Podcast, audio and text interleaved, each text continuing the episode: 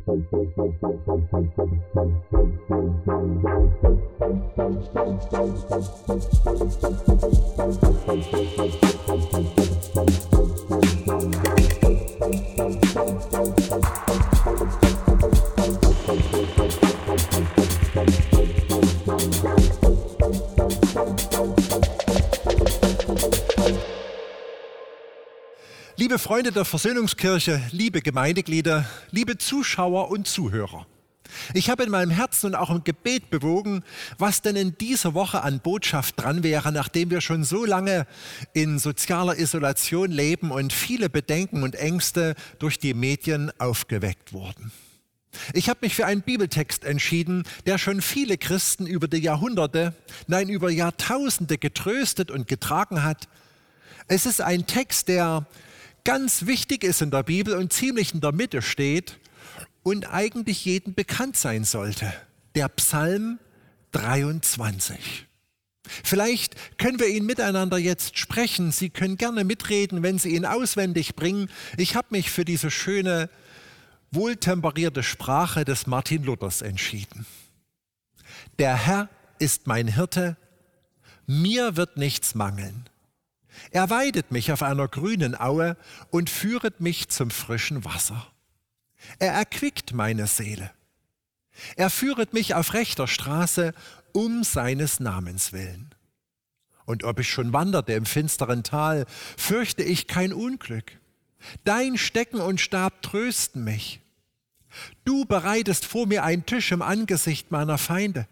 Du salbest mein Haupt mit Öl, du schenkst mir voll ein.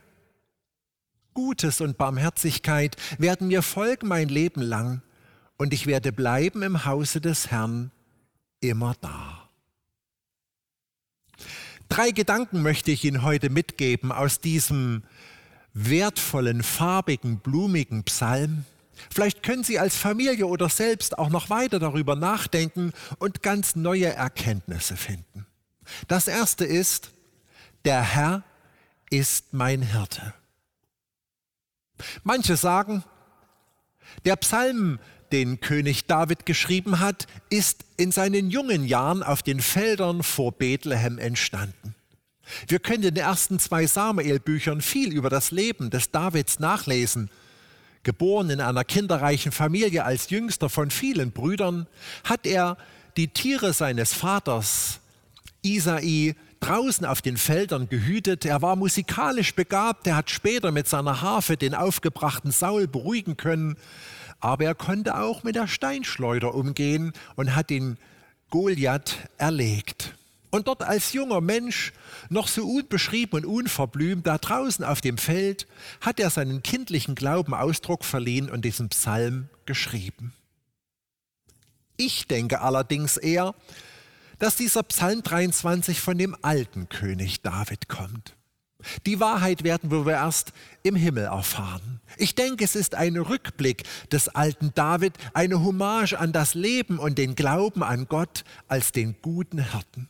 Er hat zurückgeblickt über sein langes Leben, als er fliehen musste vor Saul, ein paar Outlaws um sich geschart, wie er Frieden geschaffen hat mit den Heerobersten, die ihn unterstützt haben und Israels Außengrenzen gesichert hat. Wie er schuldig geworden ist, weil er eine Schwäche hatte für schöne Frauen, oder weil er zwar ein gutes Land regieren, aber seiner Familie nicht richtig vorstehen konnte und so sich ein eigener Sohn gegen ihn gewendet hat. All die Höhen und Tiefen, die finsteren Täler und Feinde, die König David überwunden, durchstanden, mit Gottes Hilfe wieder Frieden gefunden hat, hat er eingewoben in dieses Psalmwort. Der Herr ist mein Hirte. Und ich habe den Eindruck, dass David sagen möchte, wenn du den Gott des Himmels und der Erde deinen guten Hirten sein lässt, dann kannst du all das erleben, was ich erlebt habe und mit guten Worten in diesem Psalm niedergeschrieben habe. Wenn du dich zur Herde, wenn du dich in der Nähe des Hirten aufhältst, dann kannst du all das erleben, was ich erlebt habe, trotz finsterer Täler und mancher Feinde. Und dieser Psalm will uns ermutigen, nah bei Gott zu sein, sich in seinem Schutz zu bergen, ihm sein guten Hirten sein zu lassen, um zu erleben, was König David in seinem Leben erlebt hat. Vielleicht ist das Hirtenbild uns ein bisschen fremd, bis auf paar Postkarten und paar nostalgische Filme, die das Hirtenbild schön zeichnen. Aber es möchte, dass wir verstehen, dass uns Gott versorgen will, dass wir ihm nicht egal sind, dass wir zwar weglaufen können, aber dass er uns sucht, dass er möchte, dass wir bei ihm sind. Ich ermutige Sie, lassen Sie Gott Ihren guten Hirten sein.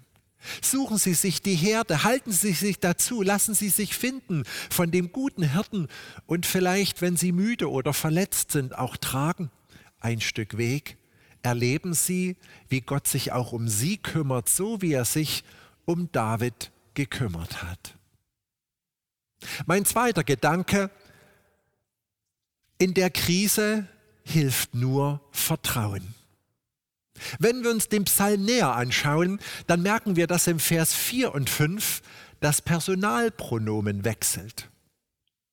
Der Psalmschreiber wechselt von der dritten Person Singular in die zweite Person Singular. Aus dem Er wird ein Du. Er weidet mich auf grüner Aue. Er erquicket meine Seele. Aber als die finsteren Täler zu Wort kommen und die Feinde, da wechselt der Psalmschreiber auf Du. Dein Stecken und Stab tröst mich. Du bereitest vor mir einen Tisch im Angesicht meiner Feinde. Wenn meine Jungs diesen Aufsatz abgegeben hätten, hätten sie in Ausdruck gleich ein Minuspunkt bekommen. Man kann doch nicht in so ein paar Versen das Personalpronomen wechseln. Was wollte David damit ausdrücken? Er wollte sagen, wenn es hart auf hart kommt, wenn die finsteren Täler Schatten über unser Leben werfen oder Feinde sich unser bemächtigen, dann hilft nicht ein Glaube, den jemand anders für uns glaubt oder den die Kirche für uns glaubt oder indem wir irgendetwas ablesen. Dann trägt nur das persönliche Vertrauen, dass dieser Jesus mein Heiland geworden ist, dass dieser Hirte auch mein guter Hirte ist und dass dieser Gott mein himmlischer Vater ist. Hier geht es um die am schwierigst zu überwindenden 30 Zentimeter dieser Welt, nämlich den Abstand von meinem Kopf, meinem Verstand zu meinem Herzen, mein Vertrauen. Im Griechischen gibt das Wort Glauben, heißt das Wort Glauben Pistoio und es trägt die Worte Vertrauen und Glauben in sich. Im Deutschen haben wir zwei verschiedene Worte, aber sie meinen ein und dasselbe. Spüren Sie mal hin, es gibt einen Unterschied, ob ich sage, ich glaube Gott oder ob ich sage, ich vertraue Gott. Ein schönes Bild ist der Stecken und Stab. Man muss sich vorstellen, im Gebirge Judäa gibt es tiefe Schluchten. Und wenn man dort als Hirte 100 Schafe hindurchführt, dann muss man vorne weggehen. Aber die letzten Schafe können einen nicht mehr sehen, weil da maximal ein, zwei Schafe nebeneinander durch den Felsspalt passen. Und so hat der Hirte seinen Stock genommen und immer wieder an den Fels gehauen. Tock, tock, tock. Und die hintersten Schafe, die haben den Hirten nicht mehr gesehen. Sie wussten nicht, wo es hingeht durch die Schlucht oder an dem Abhang vorbei. Sie mussten vertrauen, dass dort, wo dieses Tock, Tock, Tock herkommt, auch der gute Hirte ist. Und dass es dort wieder Hoffnung gibt und dass sich dort die Schlucht wieder erweitet, dass es dort frisches Grün oder auch eine frische Quelle gibt. Sie sind also nicht auf Sichtkontakt, sondern auf Hörkontakt hinterhergegangen.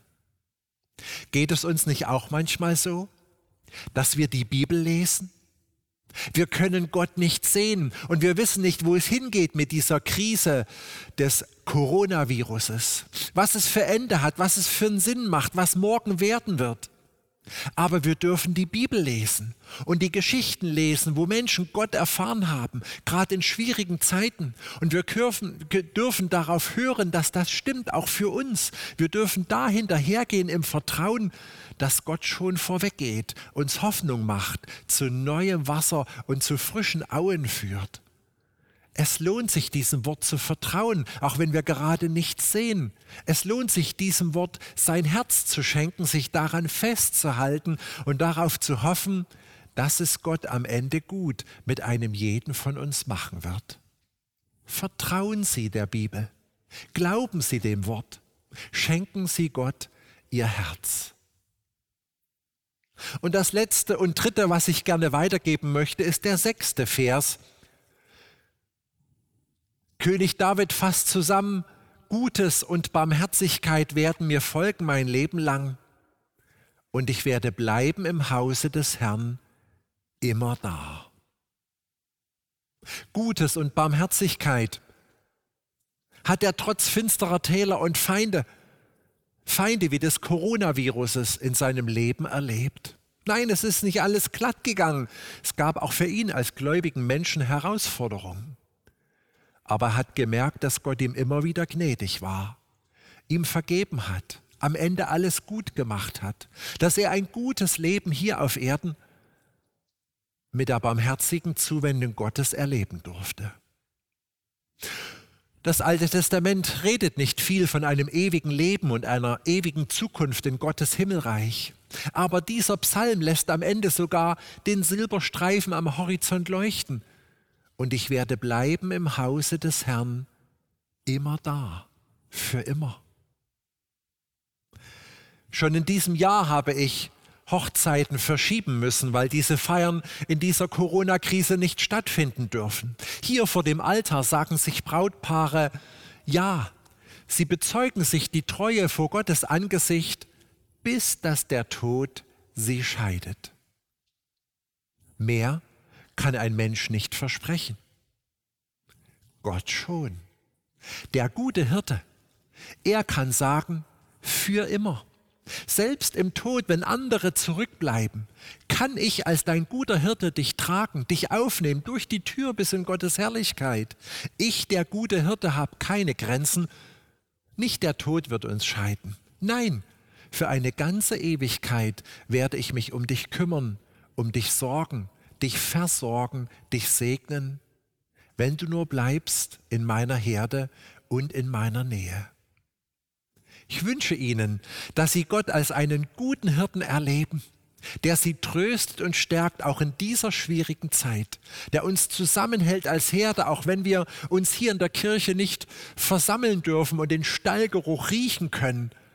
Wir vertrauen Gottes Wort, wir schenken ihm unser Herz, unseren Glauben am Ende werden wir erleben, wie er es segnet, gut macht in seiner Güte.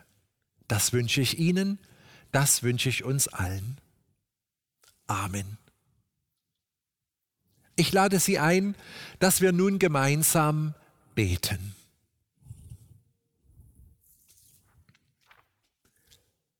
Allmächtiger, ewiger Gott, lieber himmlischer Vater, guter Hirte, Betroffen von der Not der Corona-Krise kommen wir zu dir und klagen dir unsere Ängste und Sorgen. Lass uns füreinander einstehen und mache uns dazu bereit, das Wohl aller über das persönliche Wohl zu stellen.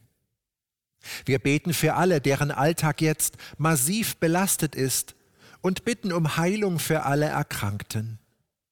Sei den Leidenden nahe und stehe den Sterbenden bei Tröste jene, die jetzt trauern und niemand haben, um ihr Herz auszuschütten. Schenke den Ärzten und Forschern Weisheit und Energie und allen Pflegenden Kraft in dieser extremen Belastung. Gib den politischen Verantwortlichen Klarheit für richtige Entscheidungen. Wir danken für alle Frauen und Männer, die gewissenhaft die Versorgung und Infrastruktur unseres Landes aufrechterhalten. Wir beten für alle, die in Angst und Schrecken sind oder von Angst überwältigt werden. Wir beten für alle, die großen materiellen Schaden erleiden oder befürchten, dass ihre berufliche Existenz auf dem Spiel steht. Guter Gott, wir bringen dir alle, die in Quarantäne bleiben müssen, sich einsam fühlen und niemanden an ihrer Seite haben, die nicht wissen, wie sie ihre lebendigen Kinder auslasten können. Stärke die Herzen der alten und pflegebedürftigen Menschen. Berühre sie mit deiner Sanftheit und gib ihnen Gewissheit, dass wir trotz allem miteinander verbunden sind. Von ganzem Herzen flehen wir, dass die Pandemie abschwillt und dass die medizinischen Einrichtungen und Ressourcen den aktuellen Anforderungen gerecht werden können. Wir beten, dass die Zahlen der Infizierten und Erkrankten zurückgehen und wir hoffen, dass in allen Bereichen bald wieder Normalität einkehren kann. Guter Gott, guter Hirte, mache uns dankbar für jeden Tag, den wir gesund verbringen. Lass uns nie vergessen, dass unser Leben ein zerbrechliches Geschenk ist, aber dass du uns versorgen kannst und wirst. Hilf uns, unseren Nächsten deine Liebe weiterzugeben zusammenzubleiben in deiner geliebten Herde. Dein Heiliger Geist bewahre unsere Herzen und schenke uns Ruhe, Trost und Frieden. Wir beten gemeinsam, Vater unser im Himmel, geheiligt werde dein Name, dein Reich komme, dein Wille geschehe, wie im Himmel, so auf Erden. Unser tägliches Brot gib uns heute und vergib uns unsere Schuld, wie auch wir vergeben unseren Schuldigern.